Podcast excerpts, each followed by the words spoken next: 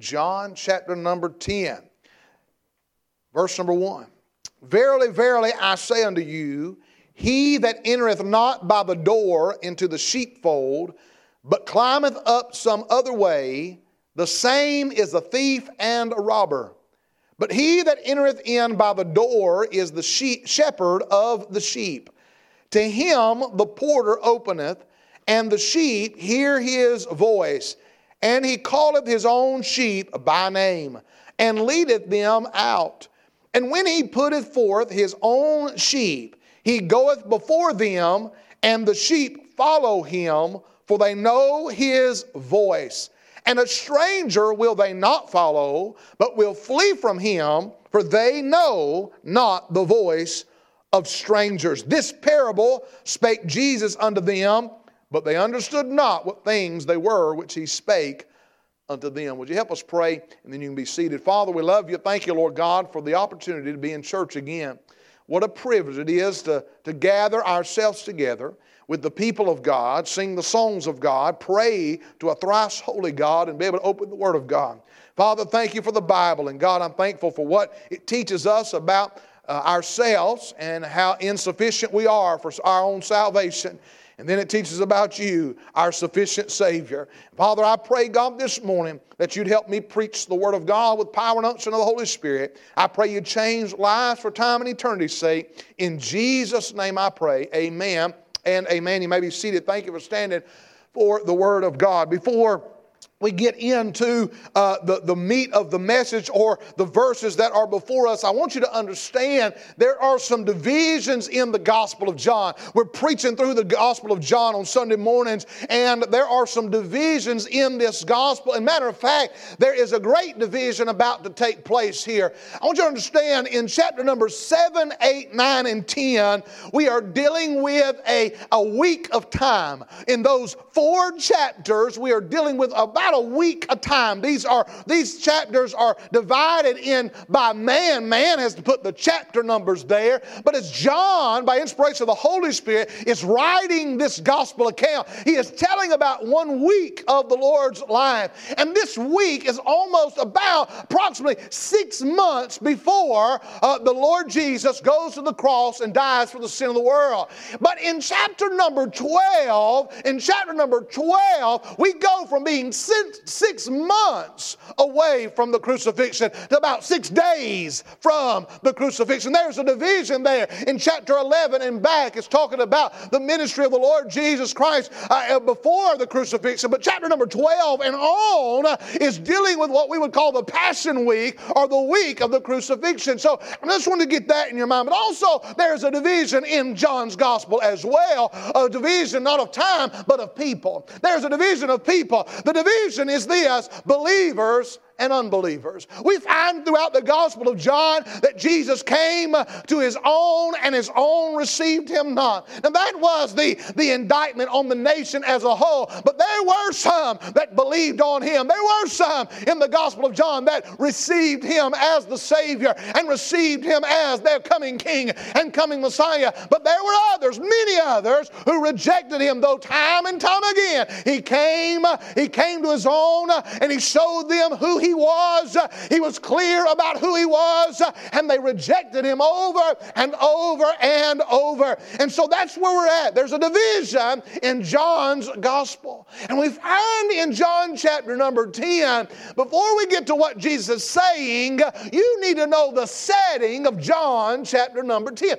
John chapter number ten is not an isolated conversation. It is not a conversation Jesus had that that is not connected to what's been going on in chapter seven, eight, and nine. So if I can't, just real quickly, I want to give you the setting of John chapter number ten. And I'm going to really this morning, I'm just going to give a basic introduction to John chapter number ten. And I don't know how long we're going to be in John chapter number ten. It's a rich, rich chapter of Scripture that teaches a lot about our Lord. And so we're going to be there several weeks now. So today I'm just going to give you an introduction. And in that introduction, I want to talk to you about the setting of John chapter number ten.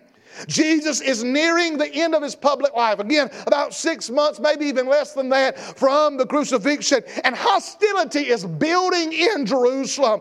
I mean, that religious crowd, they hate him. They now, they don't just want him arrested, and they don't just want him to be quiet. They want him dead. They want to kill the Lord Jesus Christ. And so uh, they have threatened, and here's why. They're threatened by his popularity, and they're threatened by the acceptance and appeal of the common people.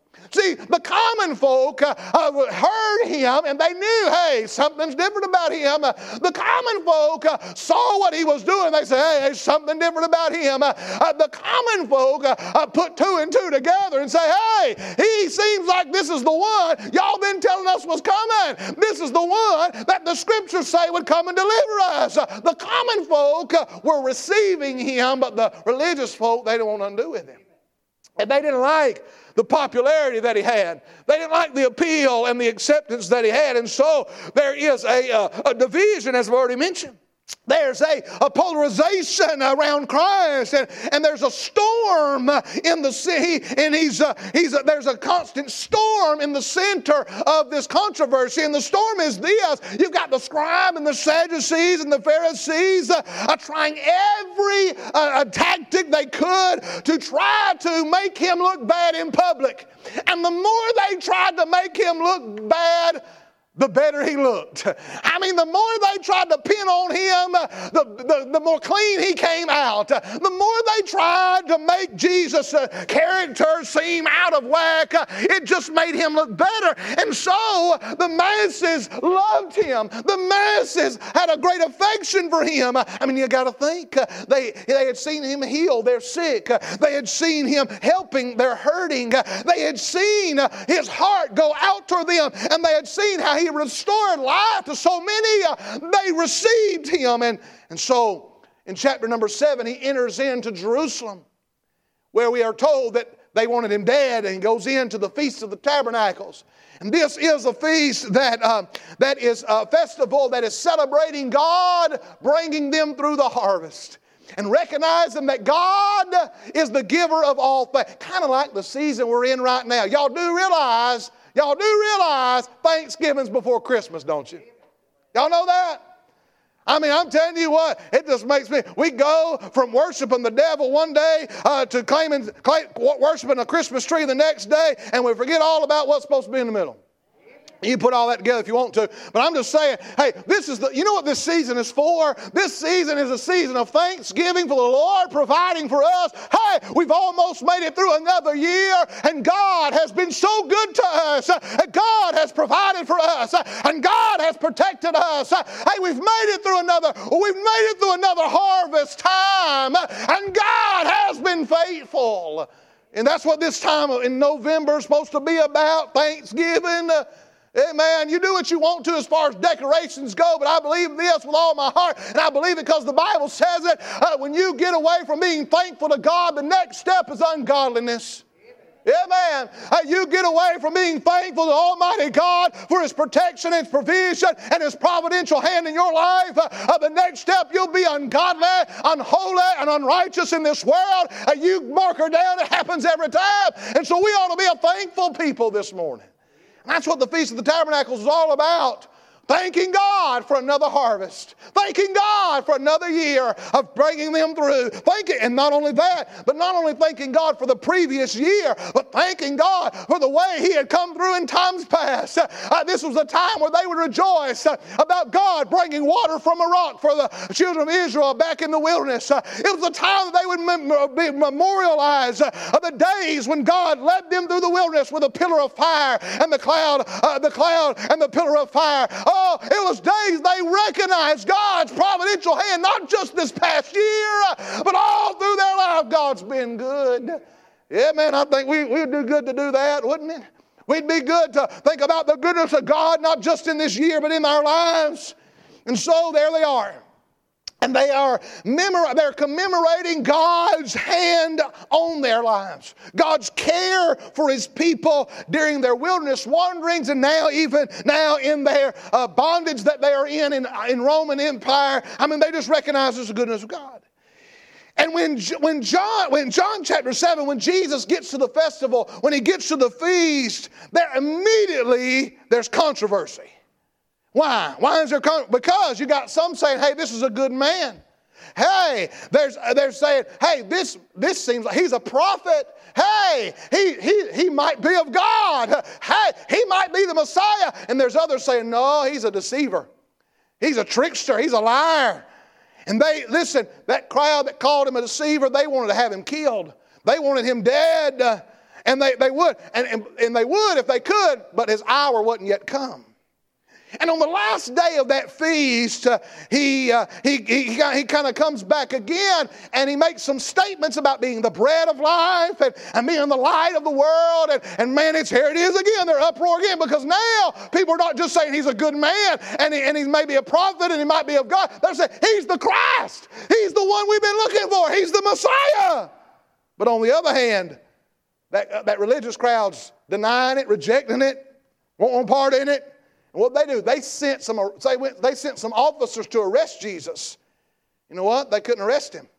You know why they couldn't arrest him? Because they said this. They said, uh, never man spake like this man. The officer said, we ain't putting our hands on him. You can pay us all the money in the world. We're not arresting him. Hey, there's something different about him. We're not sure what all it is, but ain't nobody ever talked like him. Ain't nobody ever speak, spoke like he speaks. Nobody ever preached like he preached. Ain't nobody. And so again, he escapes the clutches. Why? It ain't his time yet. And so on the very next day, he gets into the city to teach. And now they, this, this, this religious crowd is dragging a woman who was caught in adultery to the Lord. Now, I'm not re-preaching the messages from those days, but, but remember this. They don't care nothing about that woman.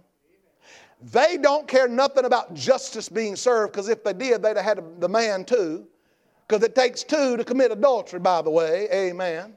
And so, uh, if they cared anything about justice, they'd have had both of them drugged. Here's what they were trying to do. The Bible tells us what they were trying to do. They were trying to trip Jesus up. And they want to put Jesus between the law of Moses and the law of Rome. See, the law of Rome says Jews can't kill nobody. The law of Moses says adulteresses ought to be, and adulterers and adulteresses ought to be stoned and put to death. And so they're trying to make Jesus look bad. And y'all know the story. If you don't, that's a homework assignment. Read John chapter eight. It's really good for you. And he finds them and he looks at them. We don't know what he's writing in the sand. All of a sudden he says, he without, the first, he without sin. What that's saying is not that you've never sinned. Those men had that very same sin that this, this woman had. These people were, were, were guilty of the same sin they were accusing her of. He said, so let you cast the first stone. Y'all know the story. They start dropping their rocks and start walking off. And the only one that could have stoned her was Jesus. And he looks at her, and he looks at this woman who that religious crowd has drugged out, trying to get rid of her.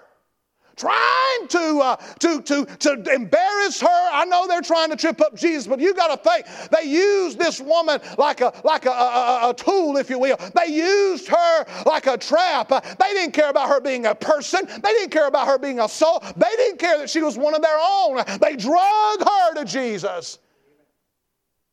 And he looked at her and he said, go and sin no more. And Jesus recognizes her sin, and, and he forgives her of her sin. And he says this, can I say it like that? He says, go walk in a new life.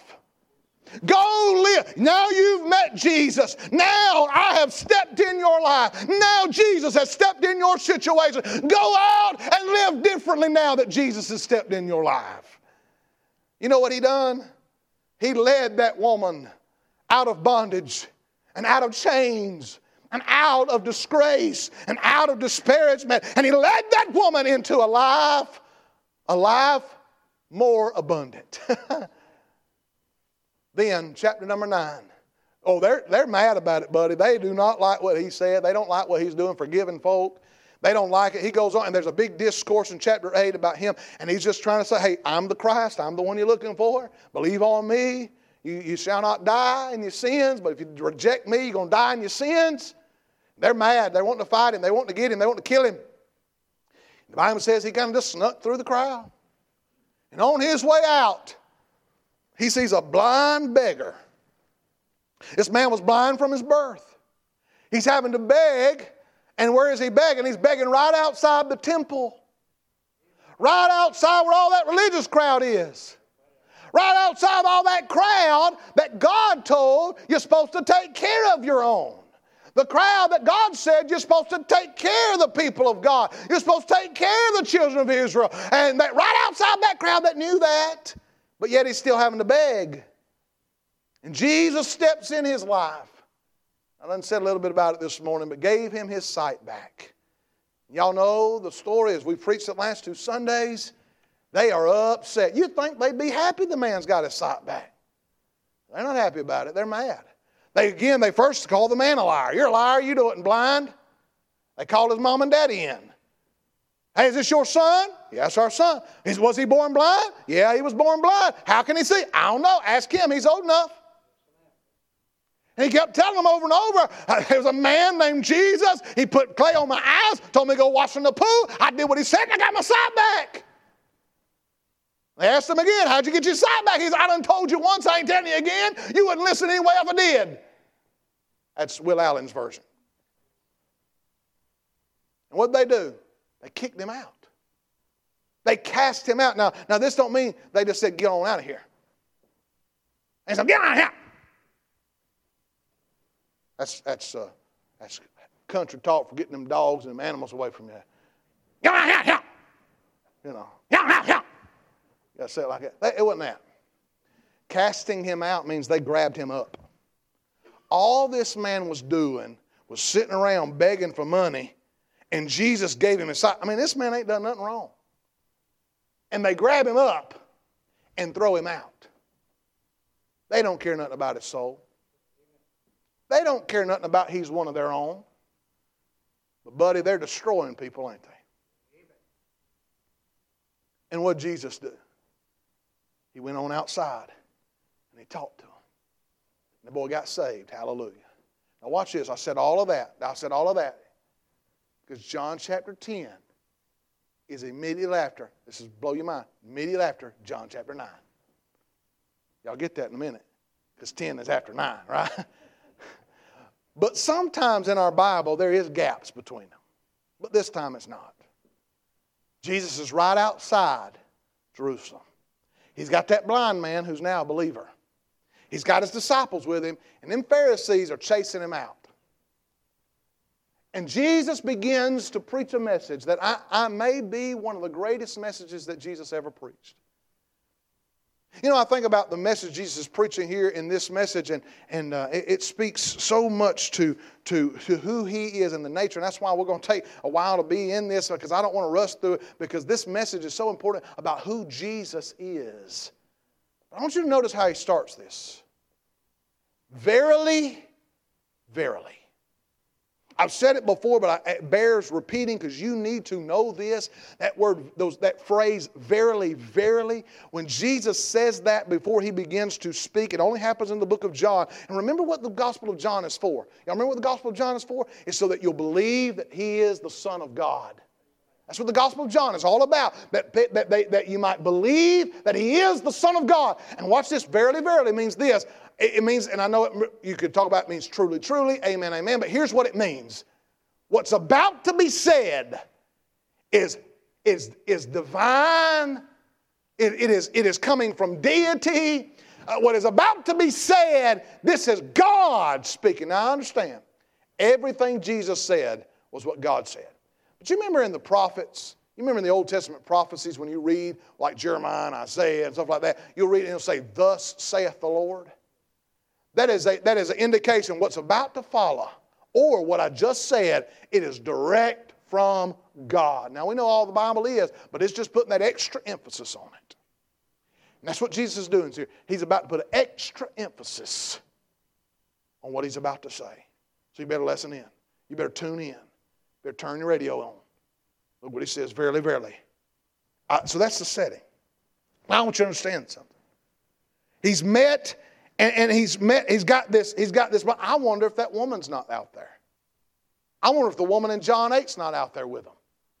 I wonder if there's some more out there. Remember, there are a crowd. There's a crowd there in Jerusalem that's believing on him. They believe in what he's saying. Now, that, that religious crowd, that big crowd, they don't want no part of it. But there's a crowd, and that's why they're so mad. But there's a crowd there that's following. I wonder who, how many's out there. I don't know. But here Jesus has, has come in to where that adulteress was. Came in to where that man born blind was.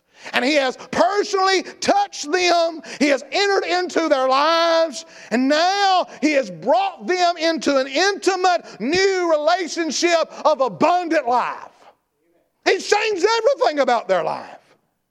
He's come into their life, and now they are in his life. They had entered into a new dimension of living. She was an adulterer, but now she's not anymore. Hallelujah. He was blind, but he's not anymore. Hallelujah. Thank God. He's got a new life now. So he's in Christ. She's in Christ. And so to dramatize all of this, to, to put it in perspective, we find the parable of the shepherd and the sheep. In John's gospel, this is the only parable that Jesus uses. Now, the other gospels, Matthew, Mark, Luke, and John, there's over thirty parables in those gospels. There's only one in John. And a parable is the earthly story with a heavenly meaning.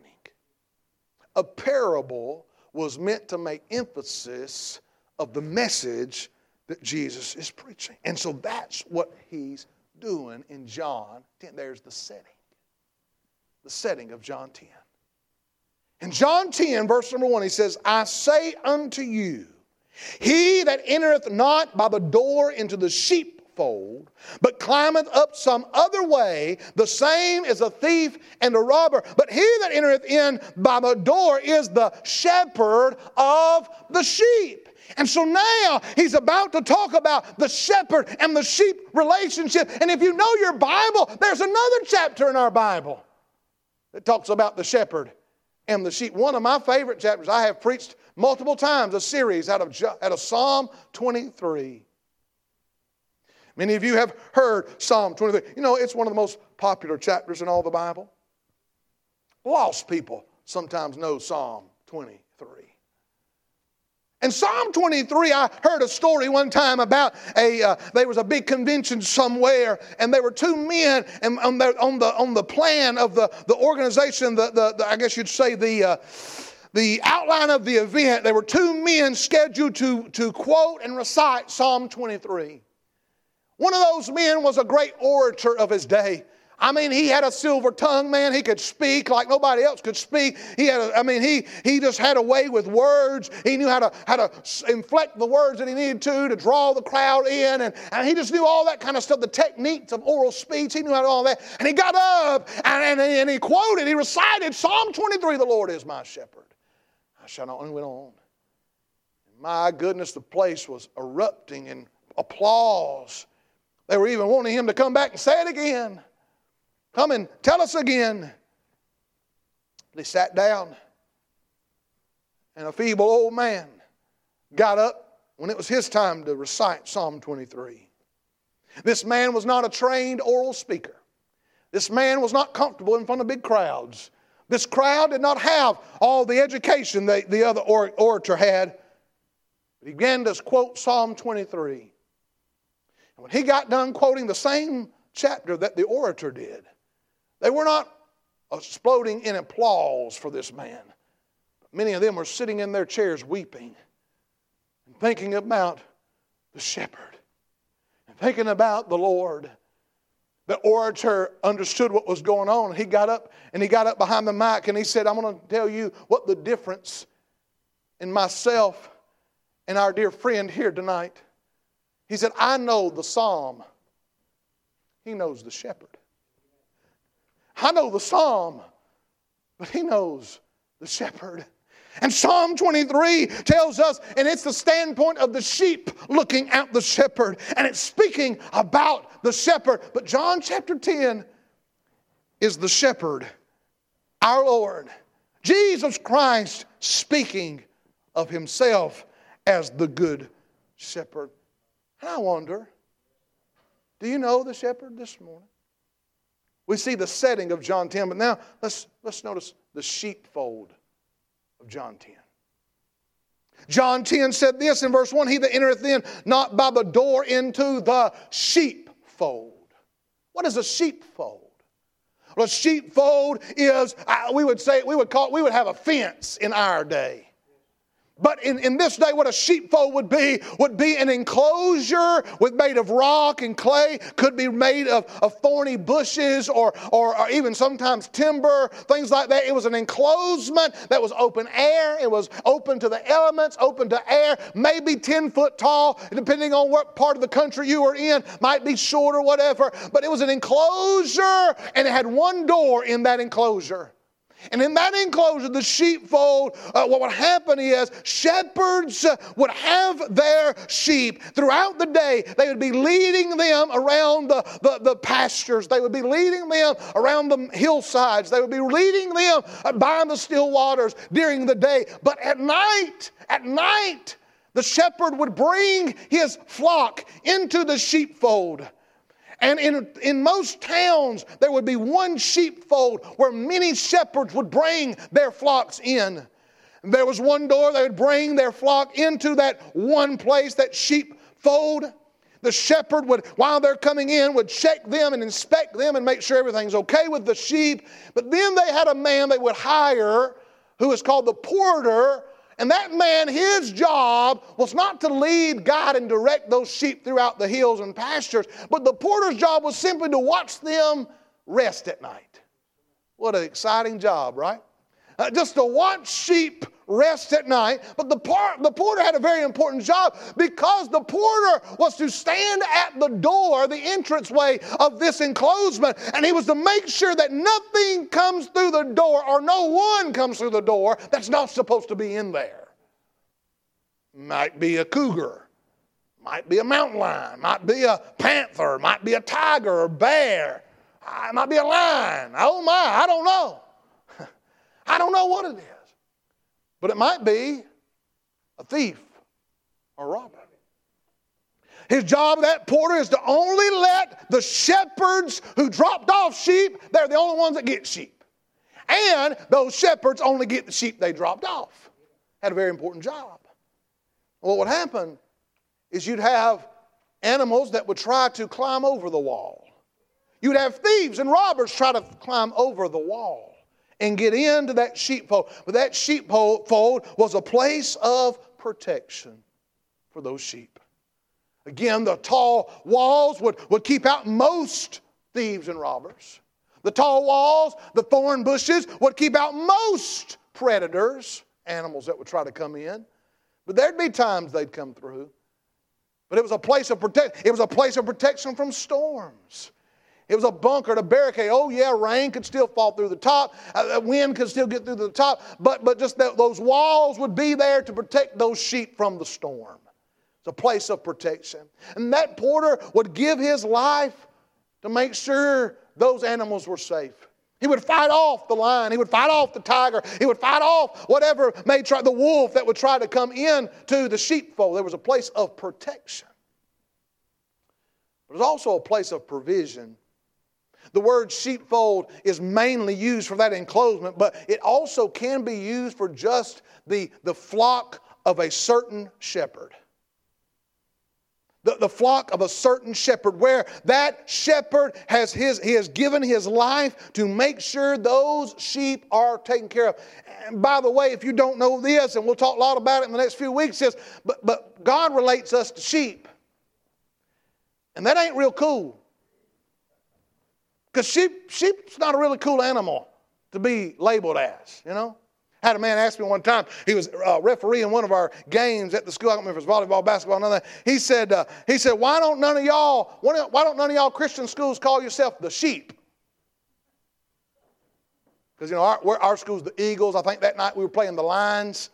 And he said, none of y'all Christian schools call yourself the sheep. I said, yeah, that's real, real terrifying. The Philadelphia Christian sheep, right? Yeah, here we come. We're going to bag you, you know. We're going to headbutt you or something. And I made a joke with him. I said, yeah, that's really intimidating. I said, matter of fact, I said, most of these Christian schools need to name themselves the goats.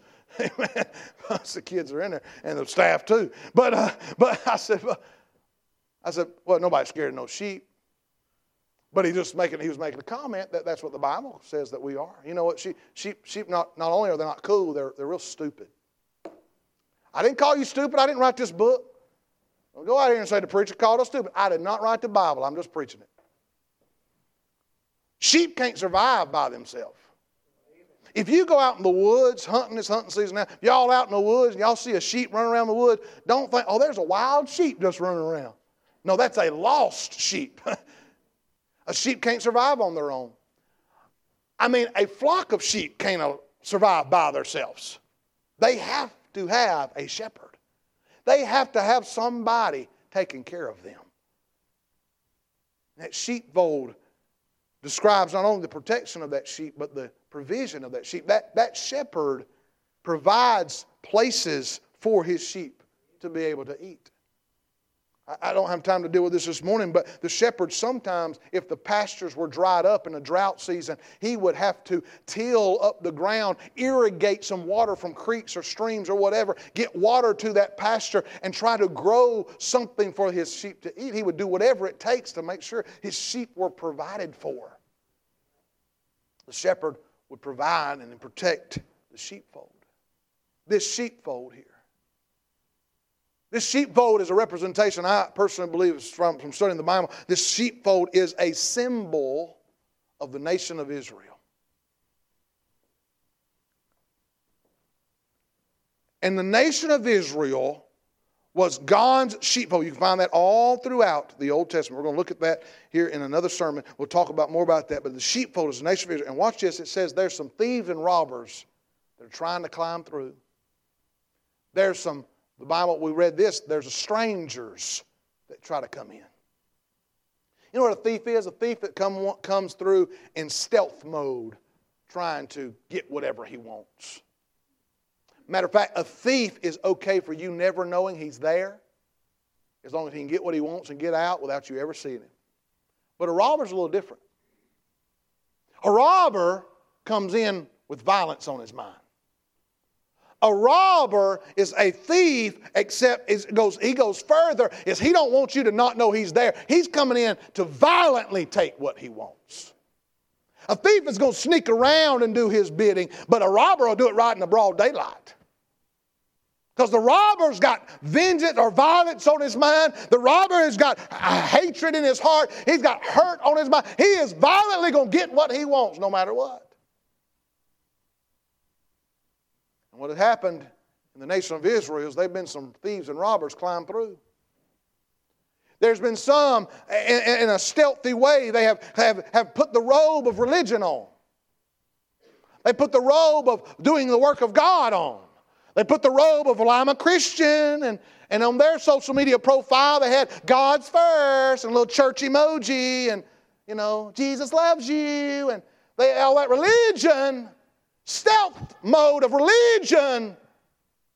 They just wanted one thing, to rise up in power. For everybody to look at them. Everybody to bow down to them. And then they were some robbers that climbed through too, too. They come, they want power, and they want authority, and they'll drag a woman through the mud to Jesus to get it. They'll grab a blind man that now can see and cast him out because they're violently going to take over. What do they want to do to Jesus? They want to violently kill him. The sheepfold. But then lastly, I see the shepherd. Look in verse number two. But he that entereth in by the door is the shepherd of the sheep. He entereth in by the door. It's exactly what's happened. When Jesus gets to Jerusalem in John chapter seven, he ain't coming in like a thief and he ain't coming in like a robber. He came exactly like the shepherd was supposed to come. I could talk about how he came. He came exactly like God said his, his shepherd was going to come, because God said his shepherd was going to come, born of a virgin. Is that right? Isaiah chapter seven tells us there was a sign going to be given, and there was a virgin going to give birth. Hey, that's a miracle of God, and he came just like that. Micah, Micah says he's going to come, and he's going to come in a little town called Bethlehem. Nobody would have expected that, but he came just like God said his shepherd was going to come. He came through a virgin. He came to Bethlehem. He was raised in Nazareth. He went to Egypt, then came back out, uh, just like God said he would. He was born uh, to the, the, the, the poor of the society, if you will. He came to the lowly. He came to the comely people of society. He came just like he said he was going to come. He entered into the door. When he got to Jerusalem, they knew it. They knew he came right too. When he came in, he entered into the door. He's the shepherd of the sheep. I'll tell you how I know he's the shepherd of the sheep. It's number one, because of his approach. He came like he was supposed to. He was born of the virgin. He was born in Bethlehem. He came in the fullness of time. God called his son out of Egypt. His arrival provoked the hatred and rage of the enemy. He was, listen, he was the right person, born at the right time, in the right place, summoned from the right country, attended by the right sign. He was right. He came the right way. In these sheepfolds, the shepherd would not come in and bark orders to the sheep. He would not enter in and drag the sheep. He would not cast the sheep out. But he would stand on the outside. He would just call. He, he may have a word he would say. He may just have a noise that he would call out. And no sheep knew his voice. There was a, there was a trial in Australia. And a, a man was accused of stealing another man's sheep. And they had him on trial about this. And, and, the, and the defendant, the one who they're accusing of stealing the sheep, had put a case up. This is my sheep. I know this sheep. He started just going on and on and on. And really, the jury and the judge, they just were not sure because both sides sounded so convincing. And finally, the judge says, I, I, I tell you what we're going to do. Bring the sheep in here. And they brought the sheep in. And they put both the plaintiff and the defendant outside the courtroom. The plaintiff, the one accusing the other one of stealing his sheep, they said, he said, all right, you start calling the sheep. And he began to call, and that sheep did not try to go to, but matter of fact, the sheep kind of got timid and scared of the voice that he heard. So they stopped him calling. Then the defendant, the one who they accused of stealing the sheep, began to haul out. And as soon as he called out, that sheep started, I mean, bouncing over to where that door was, where he heard the voice. They come back into the courtroom, and the judge says, this man is innocent. That is his sheep because he knows his voice. His approach is right. His approach is right. His leading is right. Notice here in verse number four, and when he putteth forth his own sheep, he goeth before them, and his sheep follow him.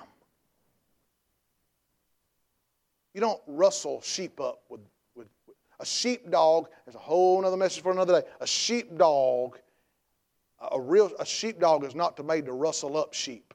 Any way you do it. Western shepherds try to do that, but you know, Western people do a lot of stuff they ain't supposed to be doing. Yeah.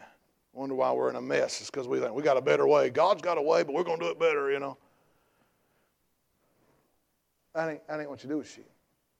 Sheep ain't supposed to be rustled around. You don't get on a horse and crack a whip at sheep. You go out in front of the sheep. And you call them. And if they're yours, they'll follow. You know what the Lord Jesus Christ did?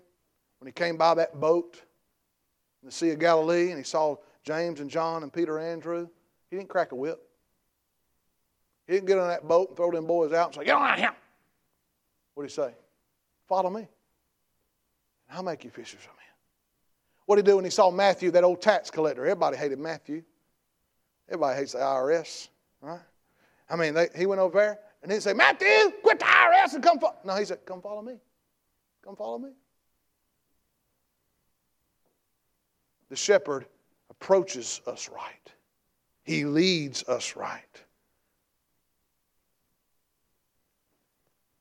His relationship's right.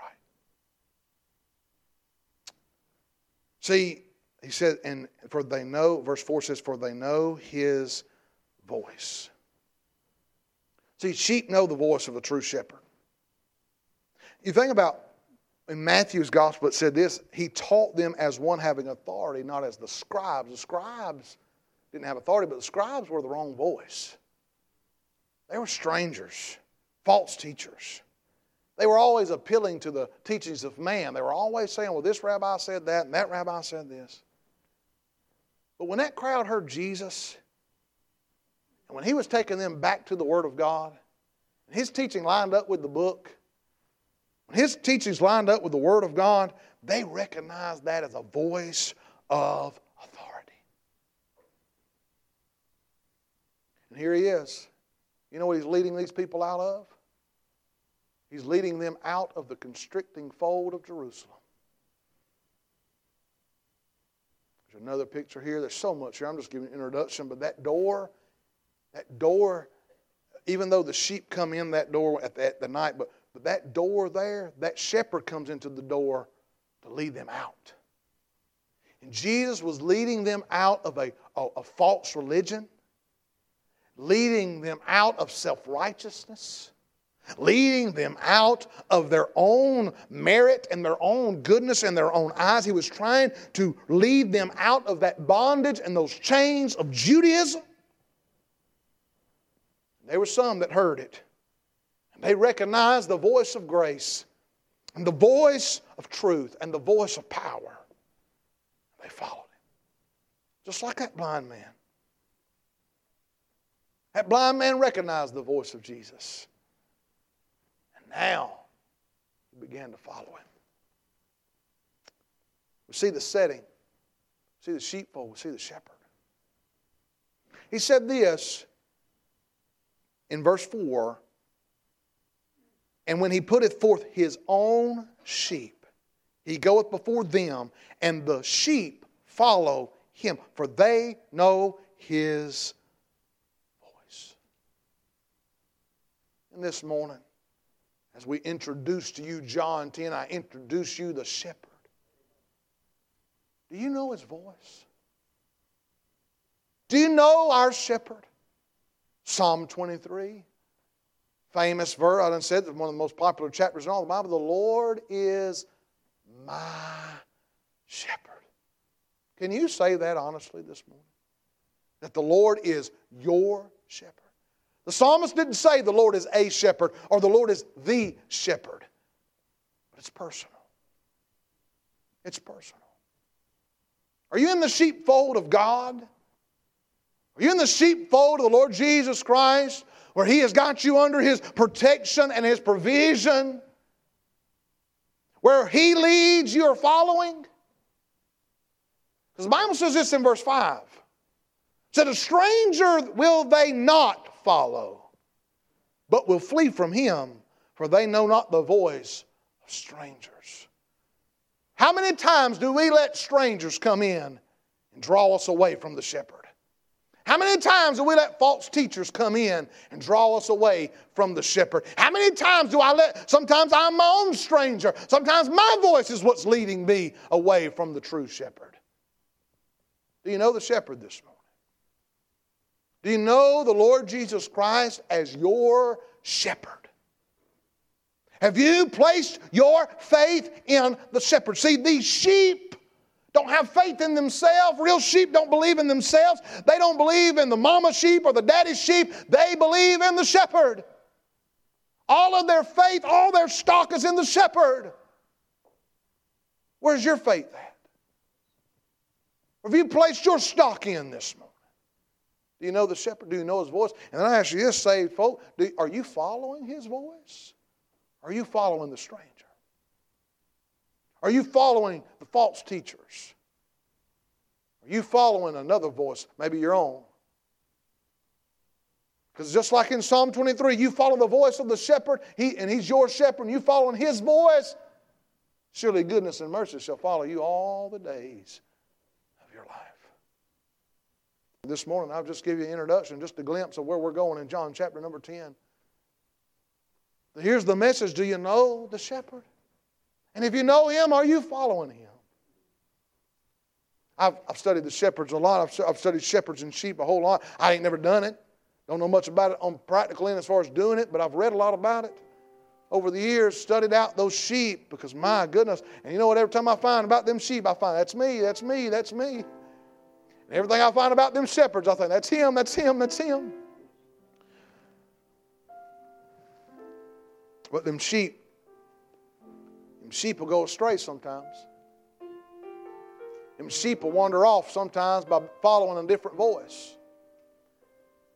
And all the time they end up in trouble.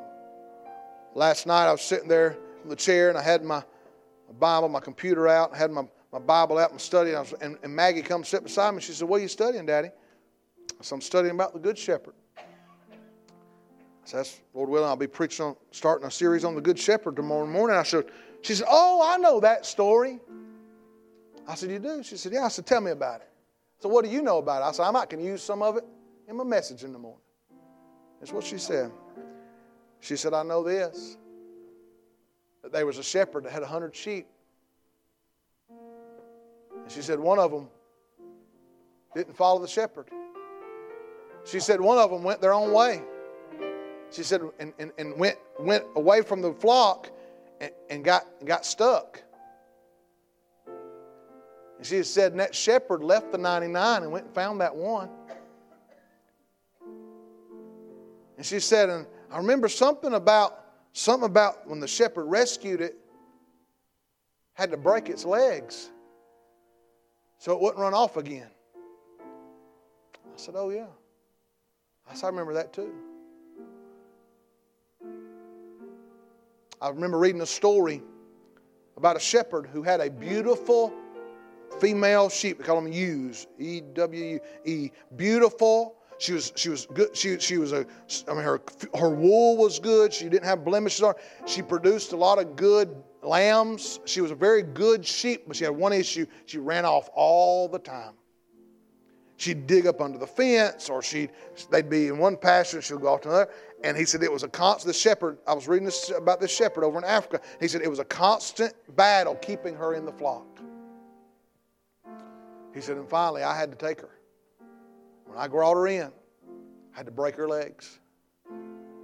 I had to ground her for a little while. I had to ground her so she could not run off. And it wasn't it was because every time she ran off, it would hurt her. It would get her hurt. It would get her in trouble. Every time. And as I read that story, and I, remind, I was reminded of it by my little girl last night about that story. But how many times have I went a different way than what God was leading me? How many times have I tried to go my own route, follow my own voice or somebody else's voice, and every time it's got me in trouble? And I think about the times God had to take me and ground me. But you know what? It'd be better if we just learned from the first time.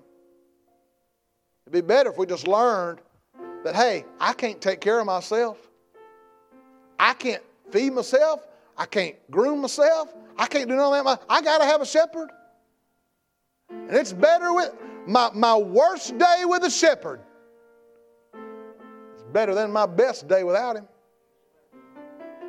My worst moment with a shepherd taking care of me is better than the best moment without him. Do you know the shepherd this morning?